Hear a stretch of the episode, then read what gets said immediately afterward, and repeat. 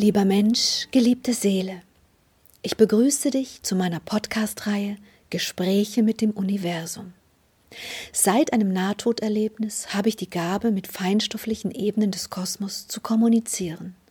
Das Wissen aus diesen für uns unsichtbaren Energieformen halte ich in meinen Büchern fest. Und es ist mir jetzt hier eine große Freude, dir dieses Wissen, diese Gespräche als Ergänzung zu den Büchern zusätzlich nahezubringen.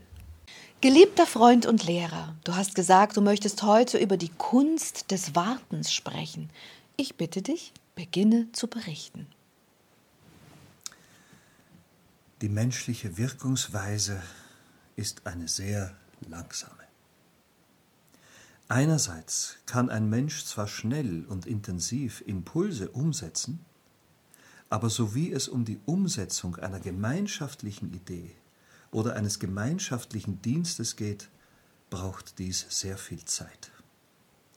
Wenn ein Mensch sehr ungeduldig ist, so kann ihn diese Zeit des Wartens sehr viel Kraft kosten. Doch das kann man überbrücken indem die Kraft dieses Menschen umgeleitet wird in die Umsetzung anderer weiterer Ziele. Wie die Gärtner die Samen mehrerer Pflanzen in den Boden geben, so sollten Menschen, die voller Ungeduld sind, dies beherzigen. Vergeudet die Kraft in euch nicht durch Warten. Bleibt in der Aktivität des Schaffens. Das Warten wird immer Teil der Geschichte eines Volkes oder mehrerer Menschen sein. Doch der einzelne, ungeduldige, kraftvolle Mensch kann diese Gesetzmäßigkeit auch nutzen, um weitere Impulse in die Materie zu geben. Wenn ein Mensch aber ohne große Ungeduld ist, so ist seine Kunst des Wartens eine leichtere Aufgabe. Er braucht die Kraft nicht umleiten, und kann sich dem Fluss des Lebens voll hingeben, vertrauensvoll geduldig sein und wissen, dass sein Impuls irgendwann einmal in der Materie verankert wird.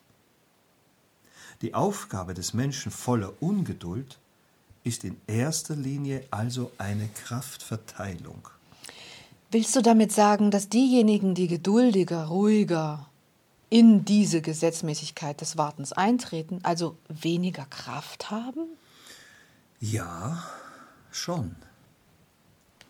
Wenn du dir den Dschungel der Erde anschaust, so hast du verschiedene Arten von Tieren. Doch alle sind sie am Ende Tiere. Ein Panda-Bär sitzt mehr, als der Affe dies tut. Richtig? Ja. Damit ist die Kraftverteilung in den Menschen auch schon skizziert. Ohne Wertung. Der eine hat eben dieses Kraftpotenzial, der andere ein anderes. Und dies ist, und das ist mir wichtig, dies zu betonen, ohne Wertung. Wer sagt, dass der Affe das bessere Tier wäre oder gar der Panda? Das ist nicht wichtig hier. Es geht nur darum zu erfahren, wer ist wie in seinem Kraftpotenzial und kann vor allem damit umgehen. Spannend. Weißt du, warum das so ist? Warum kann ein Volk nicht auch einfach schnell einen Impuls umsetzen? Warum muss man warten? Weil die Kommunikation zwischen den Menschen sehr lange braucht, um wirklich jeden erreicht zu haben. Aber ein Wort kann man schnell aussprechen. Ja, aber das Verstehen der einzelnen Menschen in sich wirft weitere Fragen auf. Hm.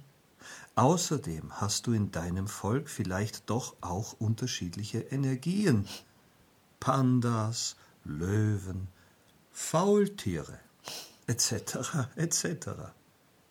Wer sagt denn, dass ein Volk aus alles Gleichgesinnten besteht? Das gibt es gar nicht. Das kann es gar nicht geben. Jeder Mensch ist so einzigartig wie die Tiere und Pflanzen eurer Erde. Nur weil sie einem Ziel folgen, heißt dies nicht, dass sie alle gleicher Kraft sind. Ja, okay, ich weiß. Fassen wir zusammen. Die Kunst des Wartens besteht vor allem darin, dass man sich ablenkt. Ja, genau. Und durch diese Ablenkung wiederum verschiedene Spielfelder betritt, Menschen kennenlernt, kommuniziert und weiter wirkt. Ah, das habe ich verstanden. Danke, danke. Hast du denn noch etwas dazu zu sagen? Nein. Was ist dann das nächste, worüber du sprechen möchtest? Ich möchte dir die Möglichkeit geben, dass du Fragen stellst. Okay, ich werde mich vorbereiten. Ich freue mich darauf. Ich mich auch. Danke vielmals, Liebe. Danke, Silvia. Liebe.